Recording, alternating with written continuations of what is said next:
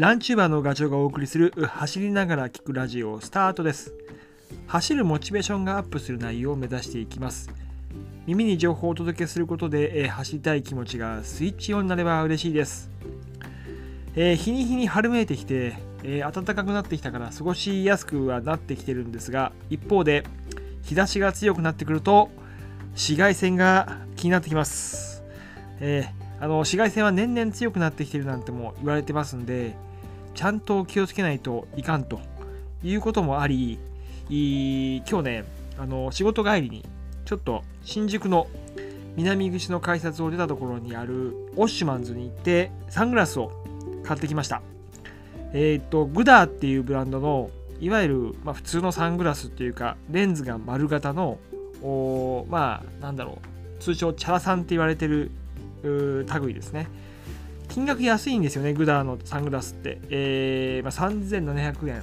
税抜きで。うん。でランニングするときは、まあ、あのスポーツ系のデザインというかあの流線系の、うん、サングラスも使うんですけどあのマラソン大会とか臨むときにはね。だけどこう近所をゆっくり走ったりとかあの山を走ったりとかするときは結構ねなんかこう気持ち的に カーチャルでいたいってこともあって、えーまあ、いわゆるチャラさんをチョイスすることが多いです。で実はね今日買ったそのグダーのサングラス同じシリーズのやつを以前も持ってたんですよ。今日買ったのは2代目なんです。で初代はね 山を走っていて落としてしまいました。はい、え去年ですけどね。うん。まあ、そんなこともあって、えーまあ、そのグダーのサングラスまた欲しいなと思ったので今日ね買ってきました。故にですね、まあ、気持ちが高ぶっていることもあって今日はサングラスの、話をしたいというふうに思います。うん。えー、と僕はね4月に UTMF っていうあのウルトラトレイルレースを走るんですよ。164キロですね。でそのためにまさに今練習をしてるんですけどその164キロ走るためにはやっぱり長い距離を走る練習もやらなきゃいかんと。であと,、えー、とできる限りまあ毎日足を鍛えていくということなんで外にいる時間がね最近やっぱり多いんですよね、えー長い日になると6時間から8時間とか、まあ、それ土日ですけどね。だからなおさらね紫外線がこれから強くなるってこともあってサングラスこれで目を保護してあげないといかんというふうに思っています。うん、でねやっぱり走り終わった後、ま当然体の疲労筋肉筋肉が痛くなることはあるんだけど最近なんか 年のせいかわかんないけど目の疲れもすごい感じるようになってるんですよ。うん、故にサングラスを つけます。でそのサングラスを、えーまあ、つける、うん、あのそのサングラス自体に求められる機能っていうのを整理すると3つかなと思います。えっ、と1つはね、まあ、あのこれ当たり前ですけど UV カット、えー、と紫外線をカットしてくれる機能、まあ、これがあってのサングラスだと思うけどね。うん、で紫外線が目に入ると、まあ当然目は疲れるのとあと脳みそが疲れる。うんま、それをね、え考えるとやっぱり紫外線を防ぐサングラスはつけた方がいい。で店頭に置いてあるサングラスってなんか数字が書いてあるの分かります ?UV380 とか UV400 とか。うん、あれ、まあ、何何かっていうと380とか400っていうのは、えー地球に届く波長を言うそうです。で例えば UV400 っていうのは400ナノメートル、えーそこまでの波長をカットする。もっと分かりやすく言うと紫外線は99%防ぐよということです。で UV380 はあ380ナノメートルまでの、えーと波長をカットする。紫外線だと90%防ぐということです。で多分ね、まあ、ほとんどのサングラスは UV400 だと思います。えっ、と、グダのサングラスも UV400 です。はい。で、2つ目の機能として、えーまず、まずというか、あのー有志に置かなきゃいけないものとしては、まあ、これも当たり前だな、眩しさを防止するっていう、いわゆるレンズカラーですね。うん、で、このレンズカラーが濃いと、眩しさを防ぐことができますただ、えーと、レンズカラーがその濃いから、えーと、紫外線これを、えー、多く防ぐかっていうことはない これ結構間違いがちだけどね透明のいわゆるクリアカラーでも紫外線、まあ、UV400 とかいうものに関してはしっかりと防いでくれます。うん。なので、えっ、ー、と、必ずしも濃くなきゃいけないとかっていうことはないですね。で、あとね、えっ、ー、と、まあ、ロードで走ってる時には、その眩しさっていうのはね、もう、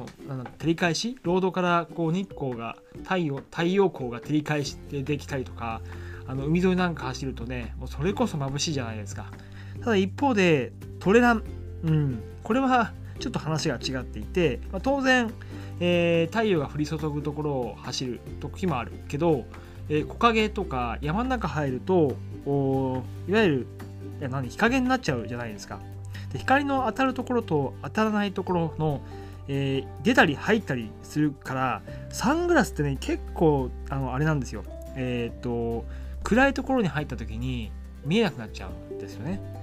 うん。まあ、とはいええー、サングラスをつけたいとなると僕が使ってるのは、えっと、オレンジ系とかイエロー系この辺をチョイスしてます、うん、あとはあれですねクリア透明ですね。その辺がおすすめだと思います。それから3つ目はあまあタフでランニングで使うからタフ丈夫で軽量だっていうところ。で結構細かい部分の作り方も、えーと、気にした方がいい。結構落としたりとかすることもあるんで、まあ、丈夫に越したことはないしあとは汗をかいた時にもそのフレームが落ちないあのなんだっけ鼻の部分のあそこはねどうしても落ちてくるんだけどそれでもちゃんとゴムラバーがついてるようなものを選んだ方がいいですよね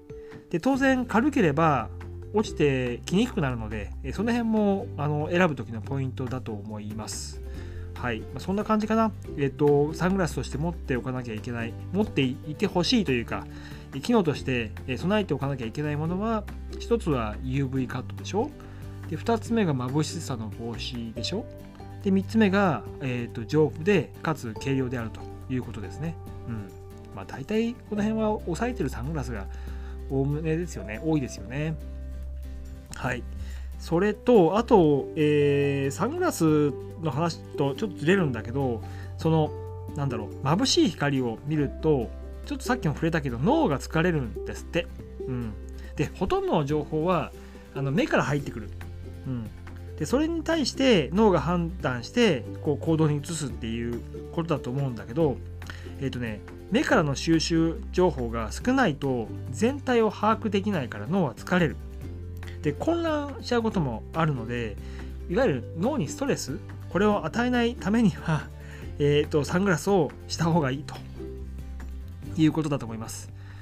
それからあと紫外線が目から体に入ってくると、まあ、これもよく言われてるけどメラニンが体に体の中で作られて肌が黒くなると、うん、昔は肌黒憧れたけど最近はもうなんか年50過ぎると黒くまあ、あなってることがちょっとなんかどうなんだろうって思うからあんまり黒くなることには憧れはないしあと紫外線がね多く入っちゃうと角膜のダメージにもなるしあと一番嫌なのがシミとかねシワ。これが 増えるからやっぱりサングラスはかけた方がいい。な。うん。まあ、あんまりその気にならないって言ったら気にならないんだけど、それでもね、できる限りシミとシワは抑えたいっていうのが本音です。はい。あとは、そうだな、形のところか。これもさっきちょっと話したけど、チャラさんっていうのはね、一つおすすめかもしれません。あの、ちょっとカジュアルな気分を演出するグッズとして。どうしてもね、あの、流線形のサングラスって、あの、やる気満々の時にはいいんですけど、なんかそれつけちゃうと一生懸命走らなきゃいけないっていう そういう気分にもなっちゃう。うん。まあ、そういう時も必要ですよ。だけどちょっと息抜きで走ったりとかする時に流線形のサングラスはちょっと使いたくないなって僕は思うのでそんな時にはいわゆる丸型のサングラスのチャラさんがいいかなと。うん、でやっぱりこう街中とか走ってて自分の姿がガラスに映った時に、えーと、いわゆるチャチャラさんしてるとちょっとなんかこう気持ちが楽になるっていうかクスッと笑うというか、うん、そういう瞬間があると思うんですよ。それ結構あの 僕は楽しんでます。うん。で中にはね俺チャラさん似合わないよ。私は無理っていう人もいるかもしれないけど意外にね僕もそう思ってたんだけどかけてみるとそんなことはないと思います。慣れてしまえばなんてことはないんで是非手に取ってみてください。でさっき言ったグダのサングラスのいいところ、えーと、5つだけポイントでお話しすると、うん、1つはさっきも言ったけど価格が安いでしょ？でグダのサングラス2つ目は紫外線99%カットでしょ？で3つ目はあの滑り止めの、えー、防止がされているあ滑らないように防止あの防止されているフレームになってるでしょ？で4つ目があ軽量でつけ心地がいい。で最後が、えーと色のバリエーションが豊富という風なものなのでちょっと店頭でグダーのサングラス見つけたらちょっと試着してみることをお勧めします。はい、えー、今回のお話が少しでも役に立てば嬉しいです。それではまた次回の放送でお会いしましょう。ガチョウでした。バイバイ。